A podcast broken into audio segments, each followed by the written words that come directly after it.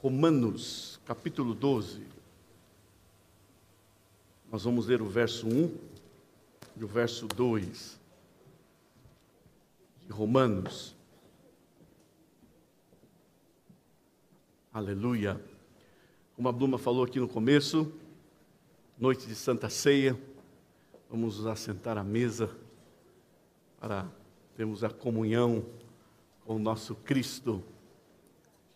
Romanos 12, verso 1, verso 2 diz assim: Rogo-vos, pois, irmãos, pela compaixão de Deus, que apresenteis o vosso corpo em sacrifício vivo, santo e agradável a Deus, que é o vosso culto racional.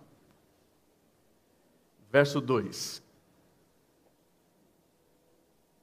E não vos conformeis com este mundo, mas transformai-vos pela renovação do vosso entendimento, para que experimenteis qual seja a boa, agradável e perfeita vontade de Deus.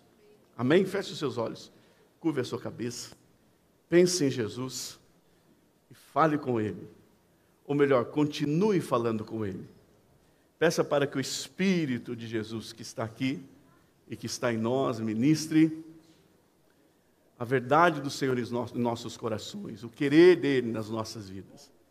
Em nome de Jesus, Senhor, nós pedimos que o Senhor fale com cada um de nós nessa noite.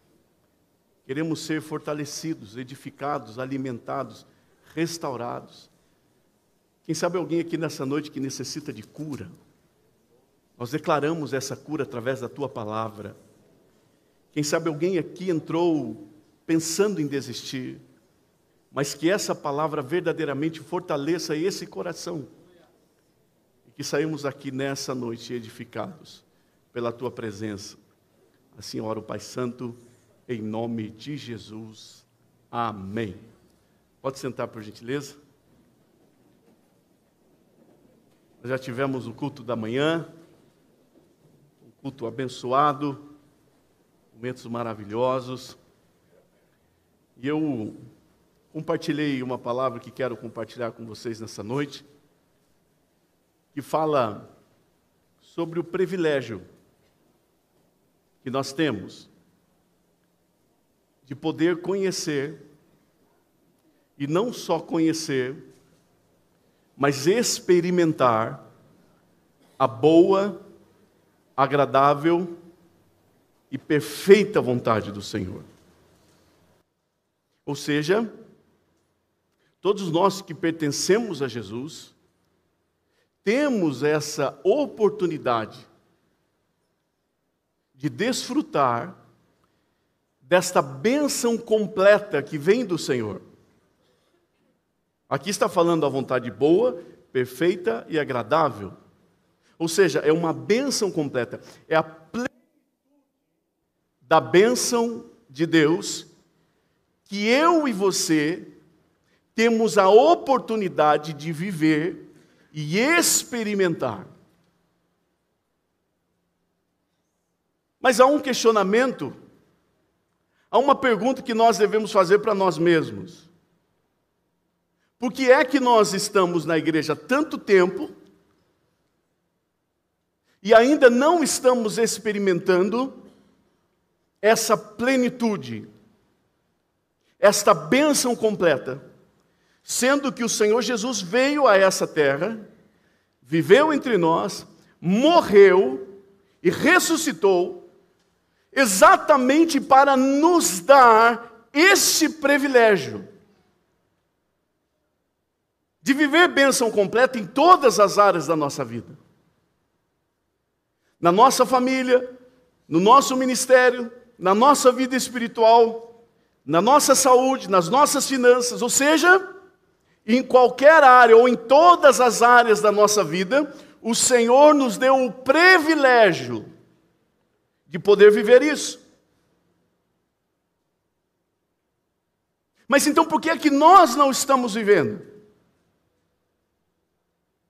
Por que é que Passamos por tantas lutas, dificuldades, é claro que muitas das lutas, provações, nós sabemos, faz parte da nossa caminhada, perseguições faz parte da nossa caminhada cristã. Mas tem muita gente dentro da igreja que ainda não experimentou aquilo que o Senhor deixou para nós.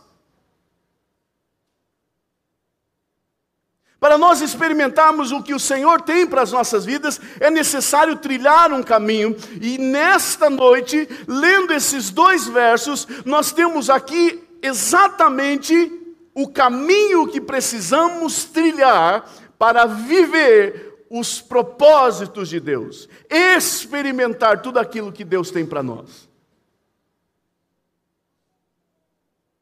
O primeiro fala sobre apresentar os nossos corpos, ou seja, o nosso corpo, como um sacrifício vivo, santo e agradável a Deus, isso tem a ver com serviço,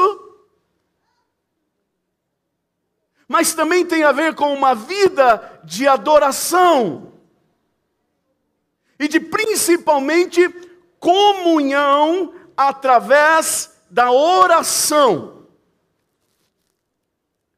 Ah, se pudéssemos falar todos os dias sobre oração nas nossas igrejas.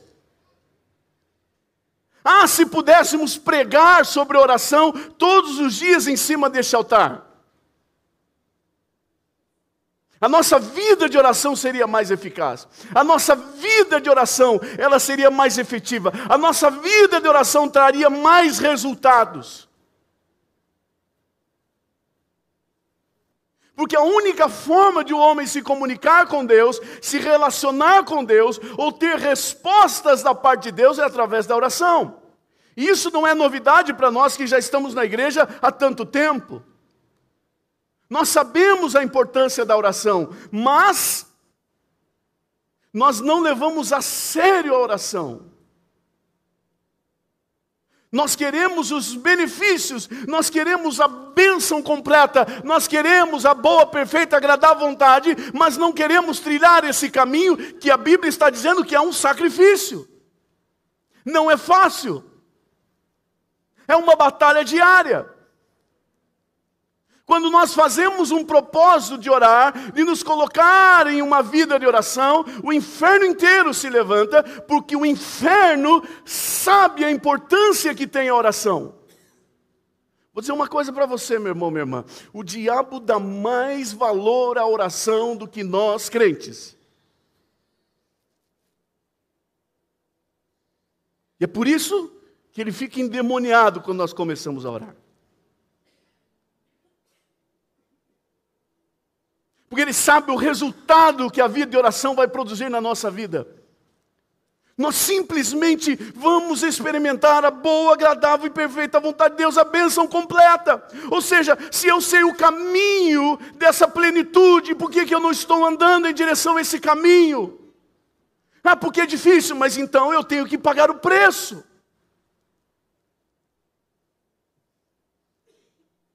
E orar com devoção Orar com intrepidez, com fé. Como diz o pastor Pong dizia o pastor Pong uma oração fervorosa. Mas uma oração com interesse de ter relacionamento, não só para pedir, mas ter comunhão, para saber qual é a vontade de Deus, para conhecer os segredos de Deus. Paulo diz assim: olha, todos os segredos de Deus, todos os segredos do reino estão escondidos em Jesus Cristo de Nazaré. Se eu quero conhecer tudo que vem de Deus, se eu quero experimentar essa plenitude de bênção, eu preciso estar na presença dEle. Não existe outra forma, não existe outro caminho. Uma vida de oração só para dizer que ora não traz resultado. Uma vida de oração com horário marcado não traz resultado. Algum tempo atrás eu estava no meu devocional e falando com Deus, e a minha oração era: Senhor, Eu quero te conhecer mais. Eu quero, eu, quero tudo que o Senhor tem para a minha vida. Eu preciso de Ti. Ah, eu dependo de Ti. A gente muitas vezes usa as, as, letras dessas canções que a gente canta aqui na igreja. Ah, Senhor, como eu quero. Aí o Espírito Santo sussurra no meu coração e diz assim: É isso que você quer? Sim. Então por que, que você chegou na minha presença com hora marcada? Com tempo para orar. E é assim que a gente faz. Você parar aqui um tempinho para orar. 5, 10, 15 minutos. Às vezes coloca até no despertador. E a gente quer a plenitude. A gente quer a bênção completa encontrando com Jesus com hora marcada. Quem é casado, quem está noivo, quem está namorando, sabe bem o que eu, que eu vou dizer para você agora. Quando começou esse relacionamento, você marcava horário para encontrar a pessoa que você está ou estava apaixonado? Ligava, mandava uma mensagem no WhatsApp, amor, seguinte, no tempo quando comecei não tinha nem WhatsApp. Hã? Agora já tem WhatsApp. Agora está mais moderno. Mas no tempo não tinha, tinha que ligar mesmo. Às vezes um SMS. Os jovens, os jovens nem sabem o que é SMS. Mas a gente não dizia assim, ó oh, amor, seguinte, eu estou indo aí e eu tenho só 15 minutos para ficar com você. Só 15 minutos. Aí chegava lá, conversava um pouquinho, dava um beijinho, um abraço e ia embora. Era assim que funcionava? É assim que funciona o namoro hoje? Não, se a apóstola Sônia não mandasse embora, irmão, eu não ficava lá a noite inteira. Falei, estou com uma saudade, irmão, faz falta, viu? Lavando roupa, fazendo comida, limpando casa. Ontem eu quebrei umas mil calorias em casa, limpando a casa. Eu ajudo, eu ajudo, mas agora tive que fazer sozinho. Mas só mais uma semaninha, né? Então a gente não, a gente não marca horário para estar com a pessoa que a gente ama. Por quê? Porque a gente quer tudo o que a gente pode ter. Todo o tempo, todo o carinho, todo amor, toda paixão. É bom estar perto. Esquece da hora, esquece de olhar no relógio. Não tem despertador, tocou o relógio, tem que ir embora. Amor, não, mesmo que toque, eu fico mais um pouco, eu desligo o celular. Mas a gente quer tudo de Deus, a gente quer a bênção completa de Deus, a gente quer a boa, agradável vontade de Deus e perfeita. Mas é assim que a gente se achega diante dele sem sacrifício sem vontade, sem desejando pagar o preço, sem desejando gastar tempo na presença dEle. E daí a gente não sabe porque a gente está na igreja há tanto tempo e as coisas não acontecem, o resultado no ministério não é o mesmo que a gente gostaria de colher, a nossa família não está do jeito que a gente gostaria, o casamento não está como a gente imaginava que iria ser. Porque a gente está longe daquele que sabe o caminho para essa plenitude. Por que, que a Bíblia diz: olha, vocês vão conhecer, porque estando na presença dEle, Ele vai revelar o que Ele tem de melhor para nós.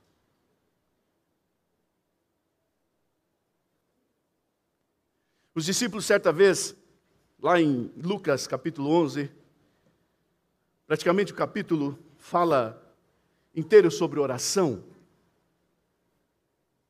E Jesus é questionado pelos seus discípulos, ou melhor, seus discípulos pedem a Jesus para que os ensine a orar. Mas, para o judeu, pedir para alguém ensiná-los a orar um pouco esquisito. Por quê? Porque o judeu, ele aprende desde criancinha a importância da oração.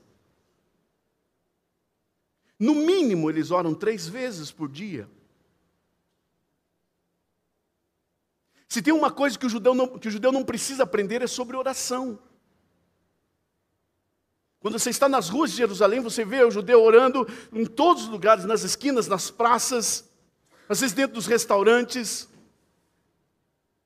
E principalmente quando você vai na, na, na, na no Muro das Lamentações, você vê centenas de milhares de judeus e pessoas do mundo inteiro orando. Eles dão valor à oração. Só que muitas dessas orações são orações religiosas, orações legalistas. É aquela oração que eu faço simplesmente para dizer que eu oro, para mostrar que eu estou orando. É muitas vezes aquilo que Jesus fala quando você for orar, não use de vãs repetições. Jesus está falando: olha, não usa reza, reza é a oração pronta. É a oração que alguém fez e que você está copiando. Quando você for orar, Ora de todo o teu coração, fala o que está no teu coração. Abra o teu coração. Por que, que os discípulos pedem para Jesus ensiná-los a orar? Porque eles estavam acostumados a ver os fariseus, os saduceus, os escribas orando, mas não vivendo a plenitude de Deus em suas vidas. É aquela pessoa que só vem na igreja para desencargo de consciência, é aquela pessoa que muitas vezes só vem na igreja no dia de ceia. Legalista, religioso. Não tem relacionamento, não tem comunhão. E isso aqui tem a ver com comunhão. Em muitos lugares no mundo, a Santa Ceia, a noite de Santa Ceia, é chamada de noite da comunhão.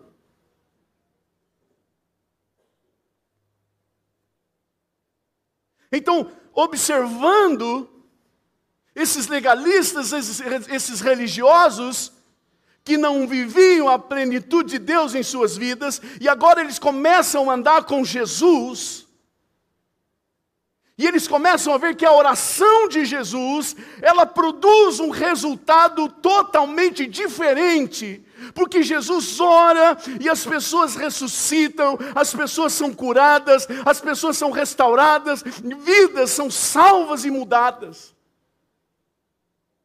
E Jesus, Ele mesmo está vivendo a plenitude de Deus na sua vida. Então eles começam a analisar: ei, tem alguma coisa diferente. Jesus é diferente. Quando Jesus ora, o resultado é diferente da vida dos fariseus. As multidões vêm até Jesus. Lucas 5 fala que Jesus um dia desce do monte e há uma multidão o esperando. Tem muito pregador que quer multidões ouvindo, quer multidões sendo transformadas, mas não sobe no monte. Não tem comunhão. Não tem vida de oração. Então eles pedem, Jesus, nos ensina a orar, mas Jesus nos ensina a orar como o Senhor ora, não como os religiosos oram. E Jesus ensina.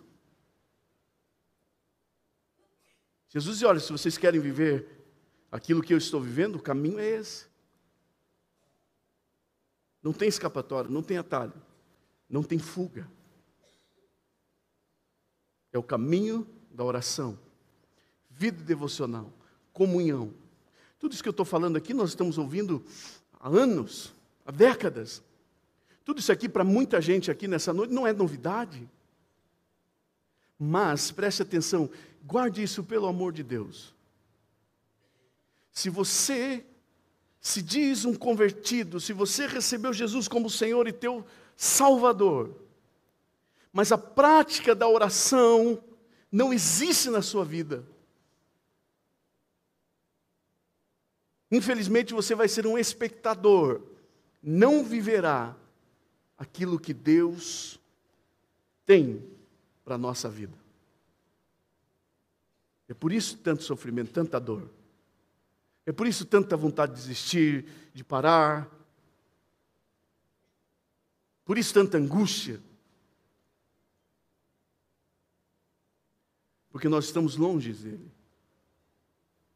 Ele diz assim: olha, não é só o serviço, é o sacrifício vivo, é o culto agradável, é o culto que agrada a Deus, é o gastar tempo, é o estar diante dele. A vida é tão corrida, mas é aí que vale a pena. A vida é tão corrida. É tanta coisa para fazer, são tantos compromissos. Parece que os dias estão ficando menores, mas mesmo assim, eu separo um tempo para estar com aquele que eu digo que amo. Se perguntar para a maioria dos cristãos dentro das igrejas, qual é o teu primeiro amor? Quem você mais ama? Todo mundo vai dizer de boca cheia: Deus está em primeiro lugar na minha vida. O Senhor Jesus está em primeiro lugar da minha vida. Mas nós não provamos com palavras, nós provamos com atitudes. Deus falando através do profeta Isaías, esse povo diz que está perto de mim apenas com a sua boca, mas o seu coração está longe. Irmãos, é utopia querer viver a boa, agradável vontade, perfeita, agradável vontade, perfeita, boa, perfeita, agradável vontade de Deus, sem vida de oração sem vida de sacrifício que agrada a Deus, que demonstra desejo, vontade. Você me quer mesmo? Então venha me buscar. Você quer tudo de mim, a minha bênção completa? Você sabe onde está, eu vou te dar, mas você tem que estar aqui. A segunda parte Coloca para nós lá, por favor, o verso 2. Diz que nós não podemos nos conformar com este mundo. Ou seja, é, é quando fala de mundo, está falando esse mundo, esse sistema que nós vivemos, mas também fala desse mundo das pessoas religiosas,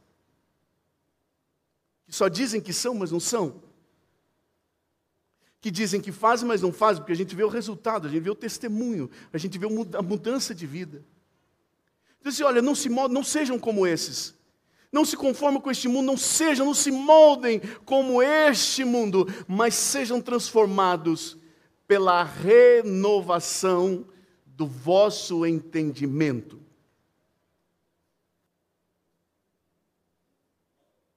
Como é que eu posso ser renovado? Como é que a minha mente é renovada?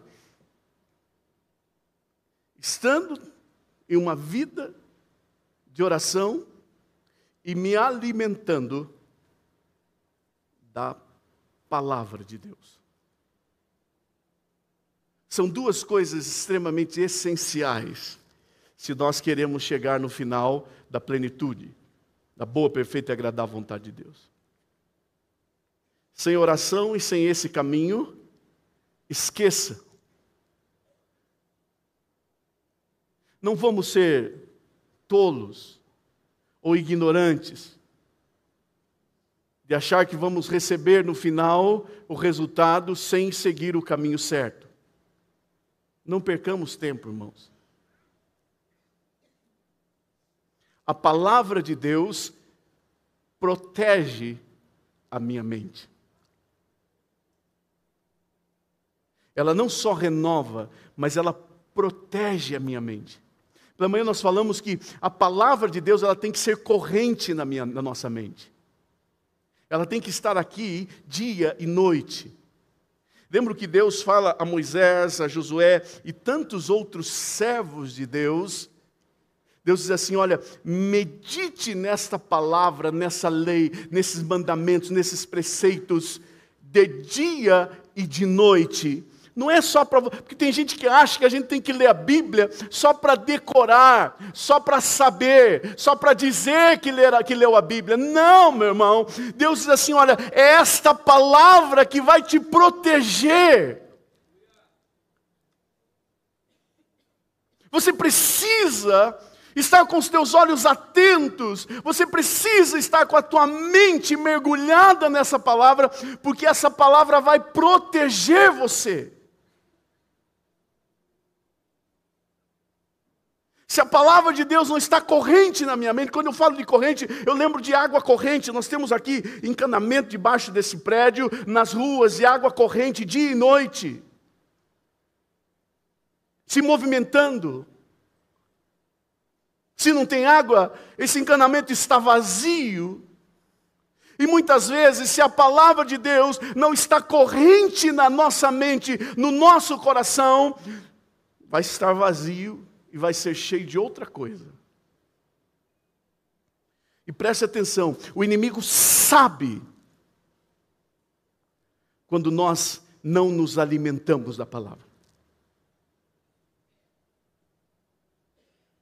E é por isso que ele vem com as suas mentiras, seus enganos, seus conselhos, seus sofismas. E como nós não temos a palavra, e não temos porque não queremos, porque a palavra está disponível a nós a qualquer momento do dia. Se você não tem uma Bíblia física, você pode ter a Bíblia no seu celular, você pode abrir como abre uma rede social. Então, se ele vê que a palavra de Deus não é uma prática diária na minha vida, ele virá com as suas mentiras, com seus enganos. E é aqui que muitos sucumbem. É aqui que muitos enfermam, ficam doentes, espiritualmente, emocionalmente e muitas vezes fisicamente. Porque a Bíblia diz que ele é o pai da mentira. Jesus disse ele mente desde o princípio. Então, é quando ele vem, encontra a nossa mente vazia, ele vai fazer de tudo para encher a nossa mente. Está tudo aqui. Pastor Joyce Meyer, pastora Joyce Meyer, escreveu um livro muito conhecido, muitos de vocês já leram. O campo de batalha, a mente. É tudo aqui. O inimigo se aproveita do que está vazio. Então ele vem e diz: Você não vai conseguir. Porque ele aproveita dos nossos traumas do passado. Pessoas que não deram certo em alguma área de sua vida no passado. Então ele vem com mentiras e coloca lá uma pedra. Entenda, uma pedra não aprisiona ninguém. Mas se você colocar centenas e milhares de pedras ao redor de uma pessoa, essa pessoa está presa dentro de uma fortaleza. Então o diabo vem com uma mentira dizendo: você não foi feliz no passado, você não vai ser feliz de novo. Mas como não tem palavra corrente na minha mente, porque se tem palavra corrente na minha mente, quando o inimigo vem com uma mentira, eu uso a palavra de Deus contra esta ação do inimigo, como Jesus fez lá no deserto. O pastor Negrão pregou semana passada aqui. Jesus rebatia com a palavra. A palavra estava corrente na mente, no coração, no espírito de Jesus. Quando o diabo vinha com uma mentira, Jesus imediatamente atacava e impedia que aquela pedra que poderia ser parte de uma fortaleza se instalasse na sua mente e no seu coração. Mas como não tem palavra corrente, coloca lá uma pedra dizendo que eu não posso. Aí vem uma outra palavra. A gente acorda pela manhã, a gente vai para o trabalho, às vezes liga o carro, liga o rádio, e vem lá a notícia. O Brasil está para enfrentar uma grande recessão. Está acontecendo uma recessão no mundo inteiro, uma recessão catastrófica, vai destruir a economia mundial. Não tem palavra corrente na minha mente. Então o que, que eu faço? O diabo vem com uma pedrinha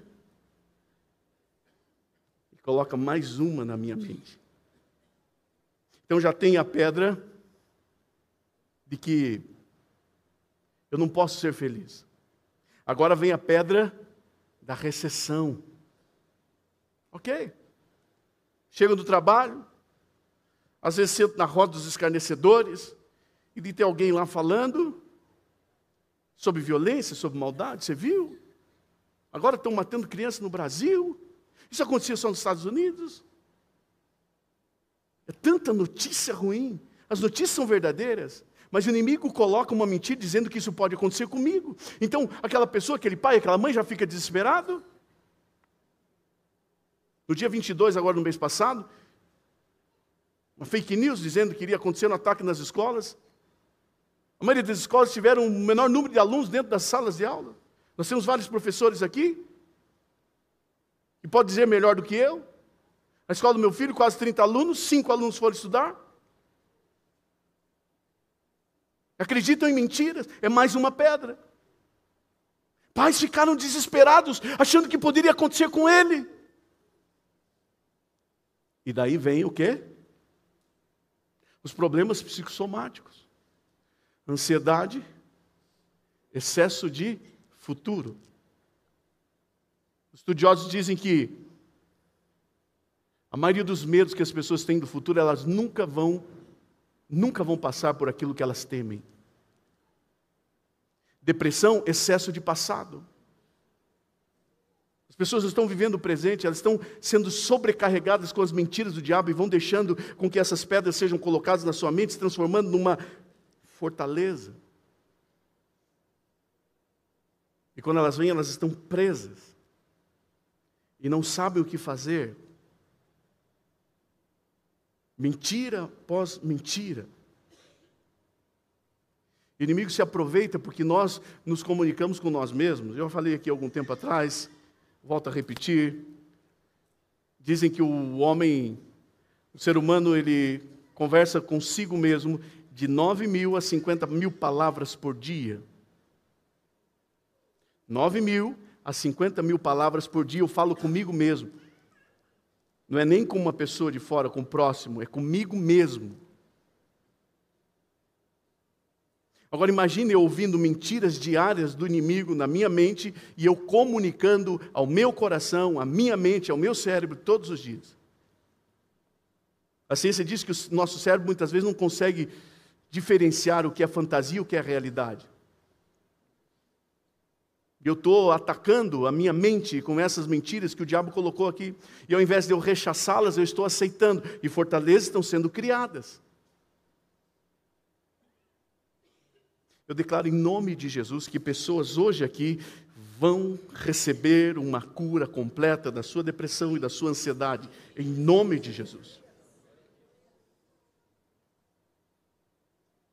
Porque você está conhecendo os segredos de Deus. Eu estou falando isso, irmãos, porque alguém pode dizer, ah, mas pastor fala porque não sabe. Irmão, já sofri demais com isso. Já padeci demais com isso. E todas as vezes que enfrentei isso, foram situações que a minha mente fraquejou, que a minha mente provavelmente se afastou daquilo que Deus queria que estivesse lá. Eu ouvi mais as mentiras, os enganos de fora do que a palavra de Deus.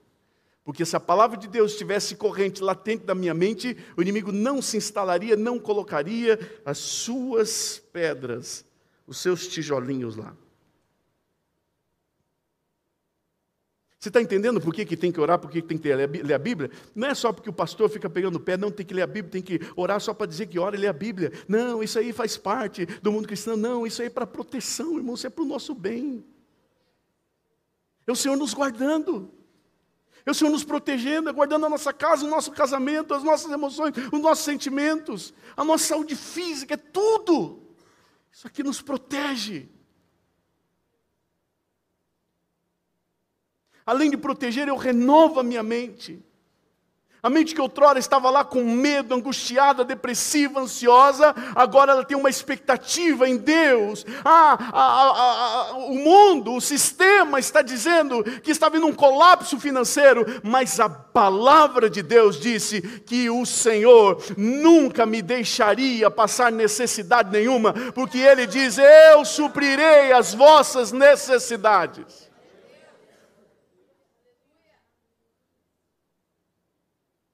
Ah, mas está todo mundo dizendo que agora vão começar a atacar as crianças na escola.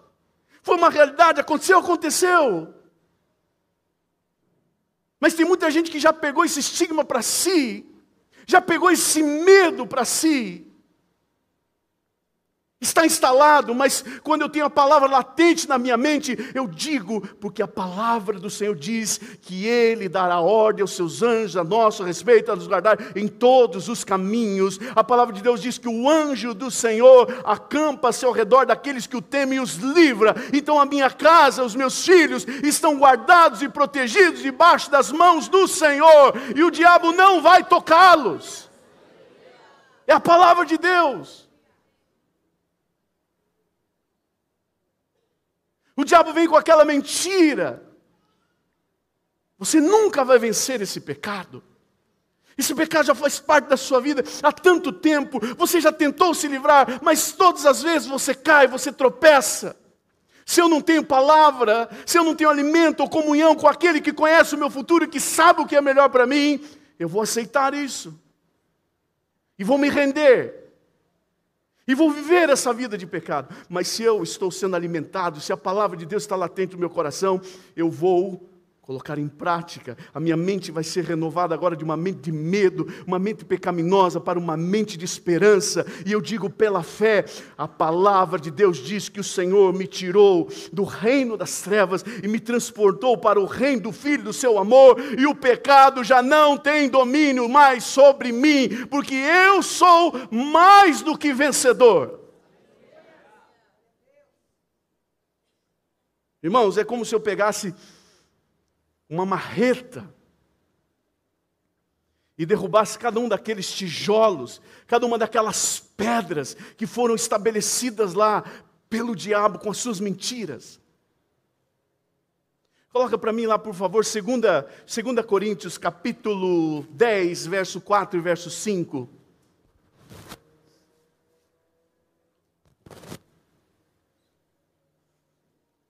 Além de eu seguir esses dois caminhos, a Bíblia diz que eu tenho armas. E quais são as armas? Oração, leitura da palavra, jejum, ouvir a palavra, estar em comunhão à igreja.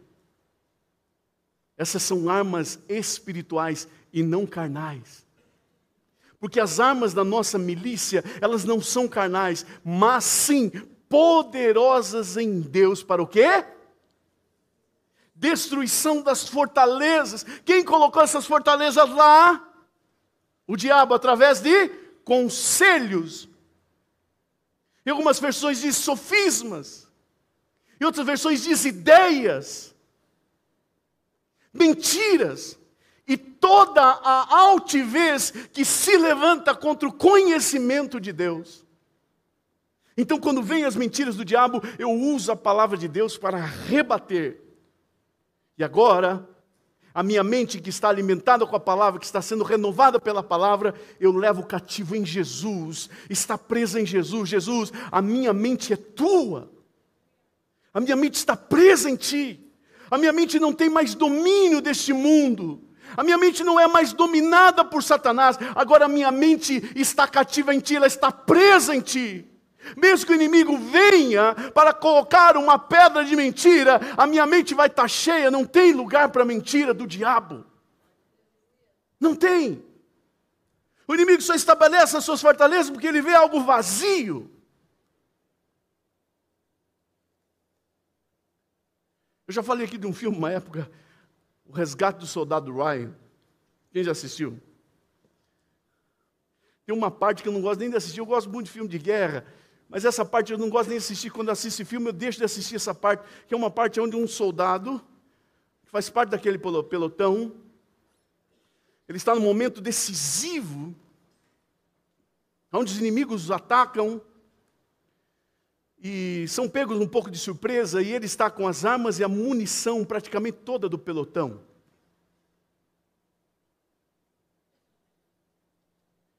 E daí o que acontece? Quando ele vê os inimigos vindo, ele se esconde. Ele corre. Está todo mundo desesperado, pedindo arma, pedindo munição. E o camarada sumiu porque ele tem medo de combate, ele, ele é contra matar. Mas ele está numa guerra. E ele vê um dos seus companheiros de pelotão sendo morto diante dos seus olhos, e ele com, com uma metralhadora, com, com, com, com munição até o pescoço, literalmente até o pescoço, e ele vê o seu amigo morrendo, e não faz nada. Pois é assim que nós nos encontramos muitas vezes. Nós temos as armas, as armas estão disponíveis, nós estamos com a arma na mão. E o diabo está colocando fortaleza na nossa mente, está colocando fortaleza na mente dos nossos filhos. Tem pai que está vendo o filho sendo destruído pelo homossexualismo, pelos enganos, pelas mentiras do diabo. E ele tem uma arma, e ele está vendo o filho morrer e não está fazendo nada. Ele está vendo o diabo destruir o seu casamento, e ele tem uma arma e não está fazendo nada. Ele está vendo a sua família indo para o buraco, e ele tem uma arma e não está fazendo nada.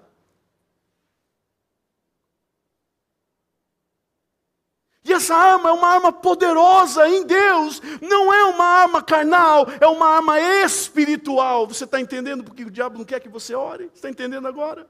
Você está entendendo porque o diabo não quer que você conheça a sua Bíblia? Porque se você conhecer, você vai saber o poder que você tem. E ele sabe que se você souber o poder que você tem, ele está aniquilado, ele está perdido, ele não vai ter lugar na tua casa, na tua família. Filho, vamos para a igreja? Não, hoje eu não vou, pai. Como assim? Não, não quero ir para a igreja hoje. Por quê? Não quero. A mãe insiste. Aí um dos dois fala: Não, amor, ele tem que tomar decisão por ele mesmo. Hã? Você tem arma na mão? E está deixando um companheiro de pelotão na mão do inimigo? Você vai vir daí para a igreja, teu filho vai ficar fazendo o que em casa? Com o inimigo, porque orar ele não vai. Você acha que se você vier para a igreja e deixar seu filho em casa, ele vai ficar lendo a Bíblia? Oh, meu filho é um santo. Está lendo um capítulo, enquanto estou na igreja, está lendo a Bíblia inteira. Irmão, você não quer vir na igreja? É porque já tem fortaleza lá, já tem tijolo, já tem pedra. Não, vamos para a igreja. Vamos para o culto. Eu tenho arma. E nenhum da minha família vai morrer na mão do inimigo, porque a minha arma vai ser usada. Vamos para a igreja, amor? Ah, hoje não. Estou cansada. Tá bom, vamos no churrasco. Ah, vamos. Renova as forças. Acabou o cansaço. Vamos, amor? Não, hoje eu estou cansada. Não, amor, nós vamos para a igreja.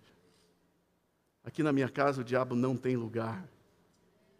Ele está com uma pedra na porta da minha casa. A hora que eu sair e deixar você sozinho, ele vai vir e vai colocar uma pedra na tua cabeça, vai colocar uma pedra na sua mente, e eu não vou permitir isso. Vamos para a igreja. Vamos, amor. Por amor a Jesus, vamos. E não precisa forçar, não. Não precisa ser grosso. Não precisa ser ignorante.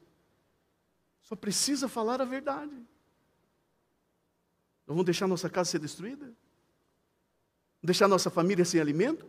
Porque, irmão, você deixa de vir na igreja. Tem gente que já vem na igreja só no domingo. Você pode vir na terça-feira, inclusive, viu, irmão? Nós estamos aqui na terça-feira, toda terça-feira, às 20 horas. Vender aqui o meu peixe, culto abençoado, noite de glória.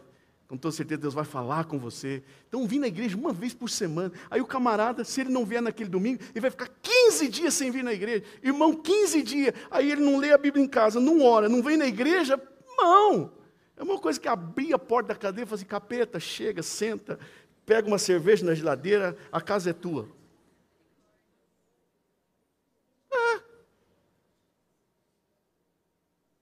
Não, sangue de Jesus tem poder, sangue de Jesus tem poder mesmo para transformar a nossa vida. Porque é isso que o inimigo está esperando. colocar empecilhos, barreiras, mentiras, enganos. E a gente aceita. Imagine 9 mil, 10 mil, 20, 30, 40, 50 mil palavras que o inimigo sussurra à nossa mente e nós estamos aceitando. O salmista Davi, no Salmo 103, Davi está falando com a sua alma. E olha o que ele diz.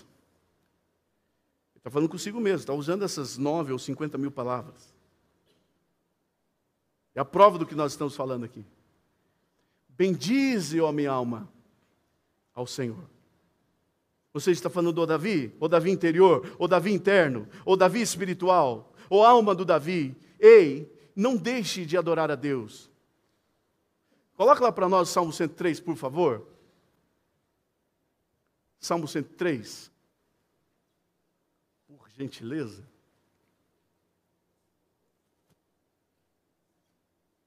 Olha lá. Bendize a minha alma ao Senhor. E tudo que há em mim, bendiga o seu santo nome. Verso 2. Verso 2. Verso 2. Verso 2. Ah, já foi? Ah, é que é o bendize começa igual, irmão. Eu achei que estava no primeiro ainda. Desculpa, gente, desculpa.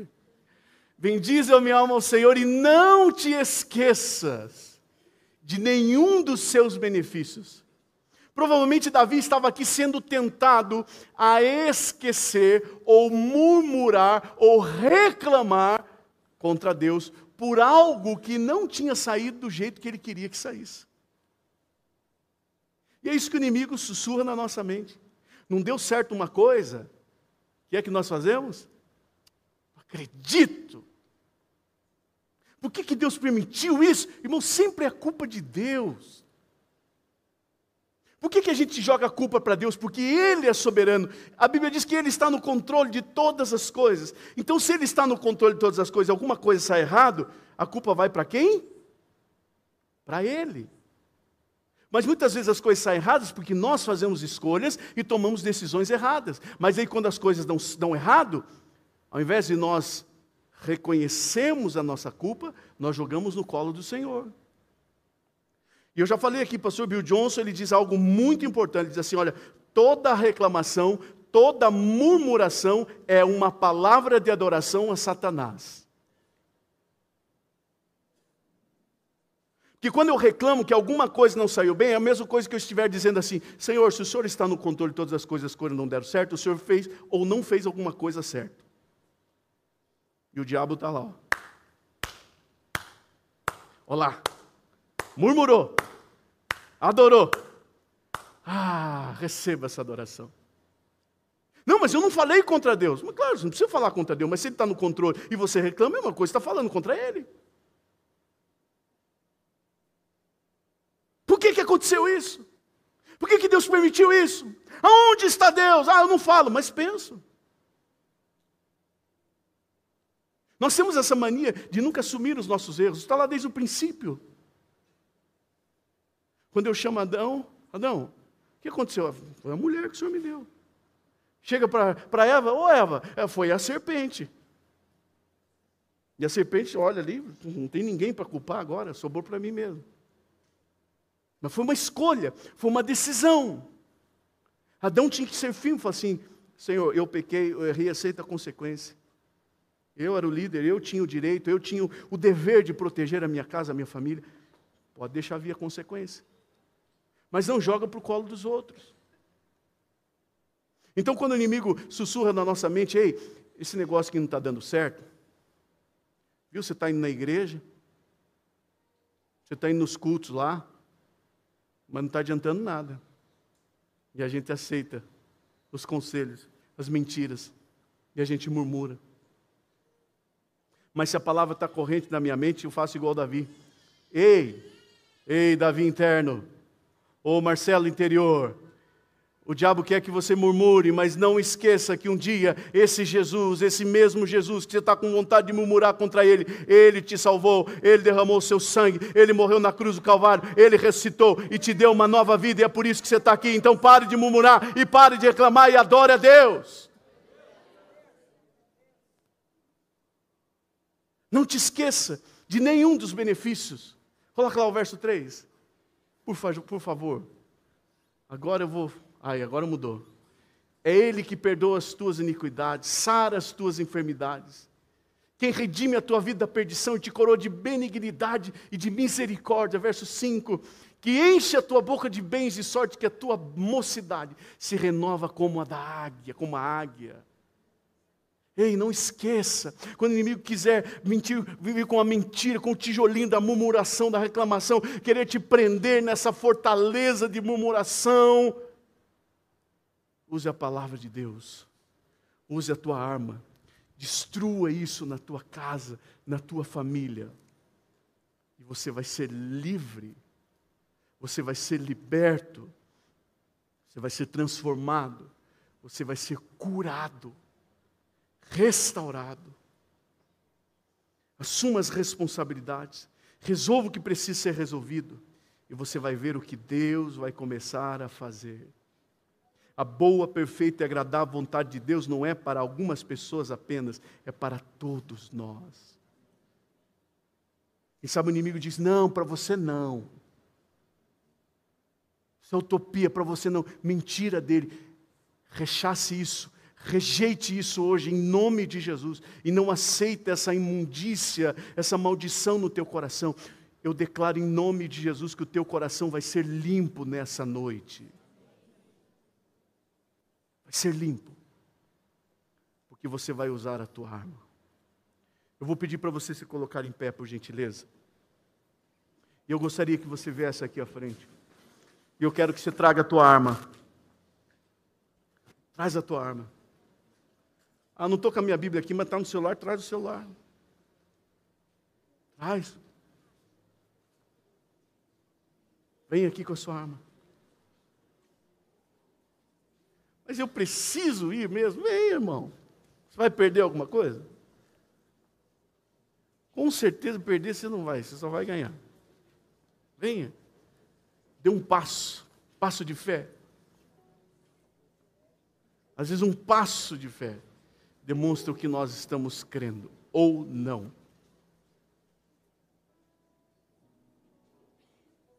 Você está com a sua arma aí? Segure. Você estiver segurando uma espada, uma marreta, segura com força aí.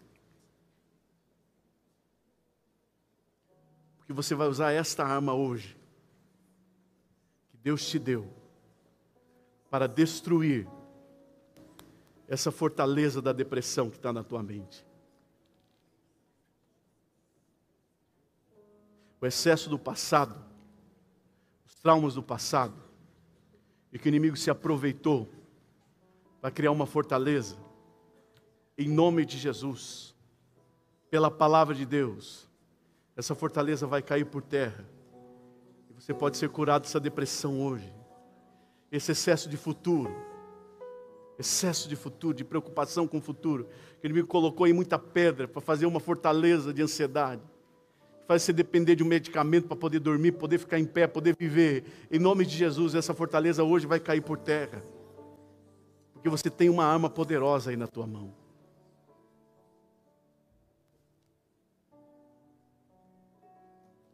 A minha família não está como eu gostaria que estivesse.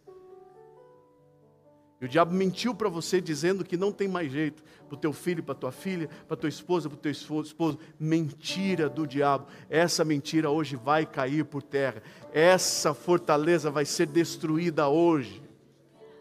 Você vai usar a arma que Deus te deu pela fé. E você vai ver o que vai acontecer de hoje para frente. O Senhor não te trouxe aqui por um acaso. Sabe por que Jesus te trouxe aqui? Porque Ele te ama. Ele conhece o teu coração. Ele está te abraçando agora. E está dizendo, filho, eu te amo, eu sei que você está passando, e eu quero cuidar de você, eu quero limpar você. Irmãos, Jesus, quando diz lá em João 10,10 10, sobre matar, roubar e destruir, Jesus estava falando dos líderes religiosos que eram dominados por Satanás. Consequentemente, Jesus está falando sobre Satanás. O diabo, ele não brinca de ser diabo, o apóstolo sempre fala isso aqui. ele veio para causar dor e sofrimento, angústia. As lágrimas, elas são resultados de dor e de sofrimento na maioria das vezes. Porque o diabo ele quer nos destruir, mas o Senhor Jesus nos ama e ele está dizendo: ei, esse é o segredo para você viver o que eu tenho para você. Então pare de andar perto do diabo. Mas eu não estou perto do diabo. Mas quando eu estou longe de Deus, eu estou perto de quem? Nós falamos na terça-feira que ainda muita gente está caminhando na terra dos filisteus como Sansão. Muita gente está caminhando no lugar onde não deveria andar. E às vezes não é com os olhos, com os pés físicos, não. Mas às vezes o nosso coração, nossa mente está longe de Deus. Nós estamos caminhando em caminhos perigosos. Sansão caiu três vezes com três mulheres diferentes filistias. Três, não foi uma. Todo mundo conhece a Dalila, mas ele caiu com três mulheres. Ele não aprendeu com seus erros. Tem muita gente que está andando no caminho errado, que está longe de Deus. Mas Jesus está dizendo: Ei, eu te amo, eu te quero, eu quero você perto de mim. Por isso eu quero limpar você quero libertar você, eu quero fazer de você livre nessa noite. Eu te dei uma arma para isso. Pare de ver tua família morrer com a arma na mão. Você vai usar a tua arma agora em nome de Jesus. Como eu vou orar? Eu vou declarar contra esse inimigo, contra esse gigante que está me atormentando. Se é do pecado, você vai dizer: o pecado não tem mais domínio sobre mim, porque a palavra de Deus diz isso. Se você entregou a sua vida a Jesus, o pecado não tem mais domínio sobre você. Você agora mudou de Senhor. Antes o pecado era Senhor, mas se Jesus entrou no seu coração, Jesus é o Senhor. Mas tem gente que por não conhecer os seus direitos, ele aceita ainda o pecado como Senhor. Você vai rechaçar isso, vai derrubar essa pedra. Vai derrubar. A pedra do medo, você vai derrubar. A pedra da angústia vai derrubar. A pedra da frieza espiritual você vai derrubar. Através da palavra de Deus, usando a palavra de Deus. A minha família não tem jeito? Tem sim. A palavra de Deus diz que o Senhor faz com que aquele que outrora era sozinho viva no meio de uma grande família. Você tem medo da solidão? Pois Jesus vai te tirar dessa solidão e vai te colocar no meio de uma grande família diabo quer que você acredite que você vai morrer sozinho. Mentira, mentira, mentira. Não aceite essa pedra na sua mente. Você já tem a vitória. Vamos orar? Enquanto o louvor canta essa canção, você vai fazer a sua oração. E você vai usar as suas armas. Comece usando a sua arma. Comece declarando. Comece declarando o que o Espírito Santo colocar na sua mente como palavra, repita, diga, use a palavra, faça como Jesus fez. Faça. Você está com fome, Jesus. Faz essa pedra se transformar em pão. Jesus diz assim, mas a palavra de Deus diz. Ele pega a arma, ele pega a marreta, e aquela pedra que o diabo estava querendo colocar na mente dele é esmiuçada. A palavra de Deus diz que não só de pão viverá o homem, mas de toda a palavra que sai da boca de Deus. Uau! Pedra destruída Use a palavra de Deus. Use a palavra de Deus. Use a palavra de Deus. Comece a declarar: há poder nas tuas palavras. Há poder nas tuas palavras. Há poder nas tuas palavras. Em nome de Jesus.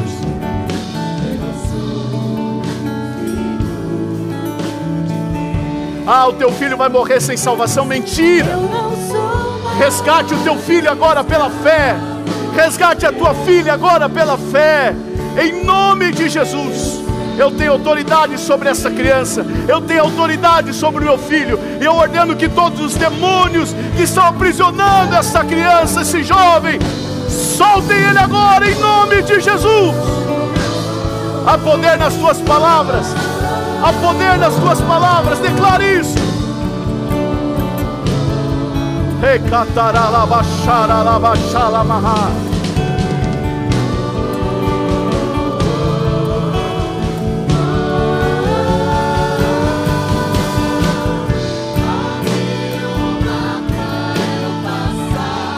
Aleluia. Aleluia. Faz a tua oração. Faz a tua oração. Faz a tua oração.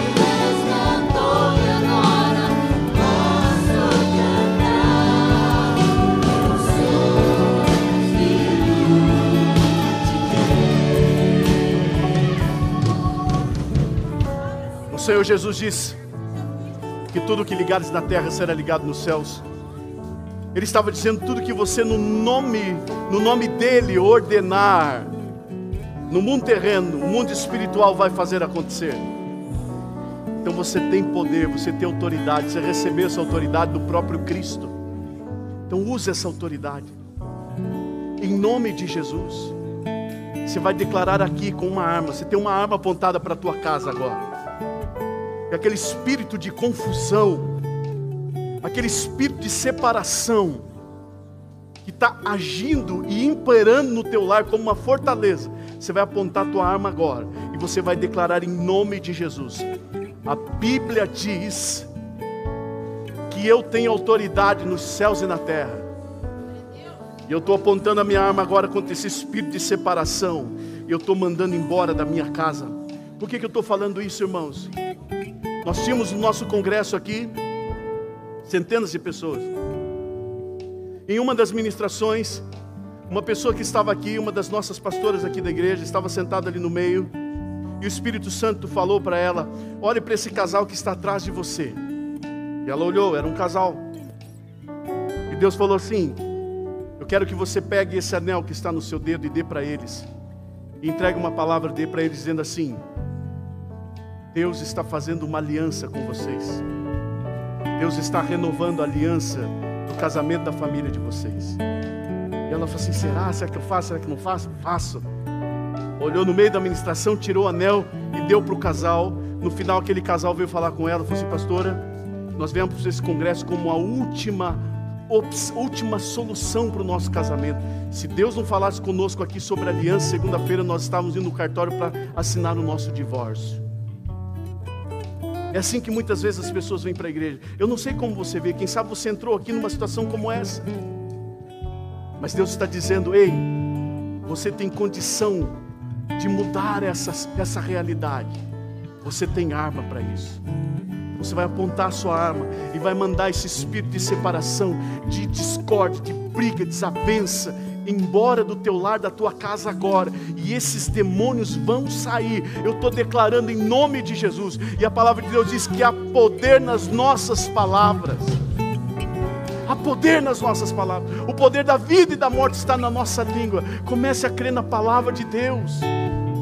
Então você vai declarar, vai declarar sobre a vida dos teus filhos, da tua família, das tuas finanças, no teu trabalho, na tua empresa, no teu ministério.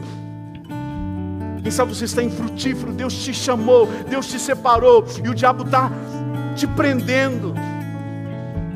E tem gente que às vezes diz como Moisés, mas quem sou eu? Eu não consigo fazer essa obra. Às vezes está achando que está sendo humilde, é uma falsa humildade, é arrogância de Deus, porque quando a gente desobedece a Deus, a gente está sendo arrogante. Quebra isso em nome de Jesus e começa a assumir aquilo que Deus colocou na tua mão. Tem gente aqui que tem chamado, que tem a palavra de Deus para pregar, está com a boca fechada. Tem gente que está segurando o pão. O pão vai apodrecer no teu colo e gente vai morrer de fome. Mas Deus está te chamando hoje. Entregue o pão para a multidão. Entregue o pão para a multidão. Declare em nome de Jesus: o diabo não vai me prender mais nessa fortaleza de desânimo, ou dizendo que eu não posso, que eu não consigo. Coloque isso por terra em nome de Jesus. Feche os seus olhos, pense em Jesus, e nós vamos orar, Senhor meu Deus, em nome de Jesus. Nós te agradecemos, porque o Senhor nos deu armas, armas espirituais não são armas carnais, Senhor, mas são poderosas para destruir todo conselho, mentira, sofisma e engano que foram estabelecidos como fortaleza da nossa mente. Em nome de Jesus, eu quebro tijolo por tijolo tijolo do desânimo, tijolo da angústia, tijolo da enfermidade, tijolo da separação, da discórdia, da briga, do engano, em nome de Jesus, vai caindo por terra agora, vai caindo por terra agora, vai caindo por terra. Aponta, meu irmão, aponta a tua arma e declare isso. Quem sabe há coisas que não foram faladas em cima desse altar, mas você sabe o que você está passando, você sabe o que você está enfrentando na sua casa. E aponte a sua arma para esse problema agora e diga em nome de Jesus: eu ordeno que cesse agora, cesse agora. Todos esses demônios que estão agindo na minha casa, eu amarro e repreendo e expulso. Eu mando embora, eu mando embora. Eu mando embora em nome de Jesus. Declare, declare, declare.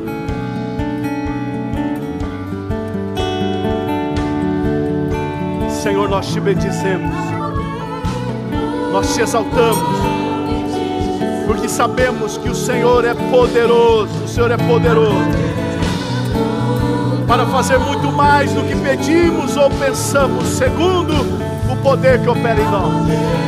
Aleluia. Veja pela fé essas fortalezas caindo por terra. Veja pela fé essas cadeias caindo por terra. Declare isso. Declare isso. Há poder no nome de Jesus. Há poder no nome de Jesus. Aleluia. Sheba la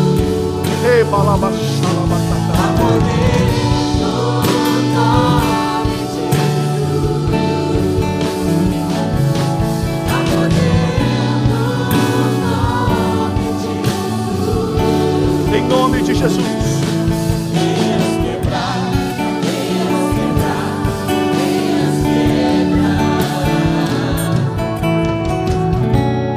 Declaro você curado nessa noite.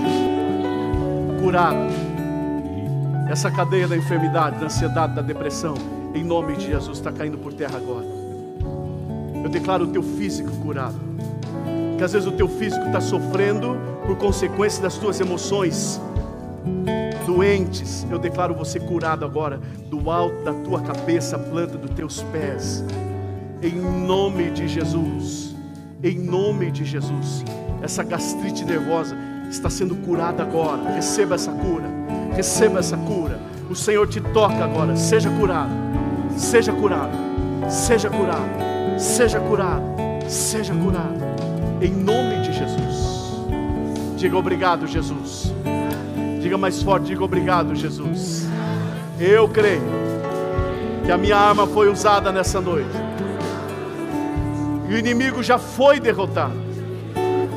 Há dois mil anos atrás.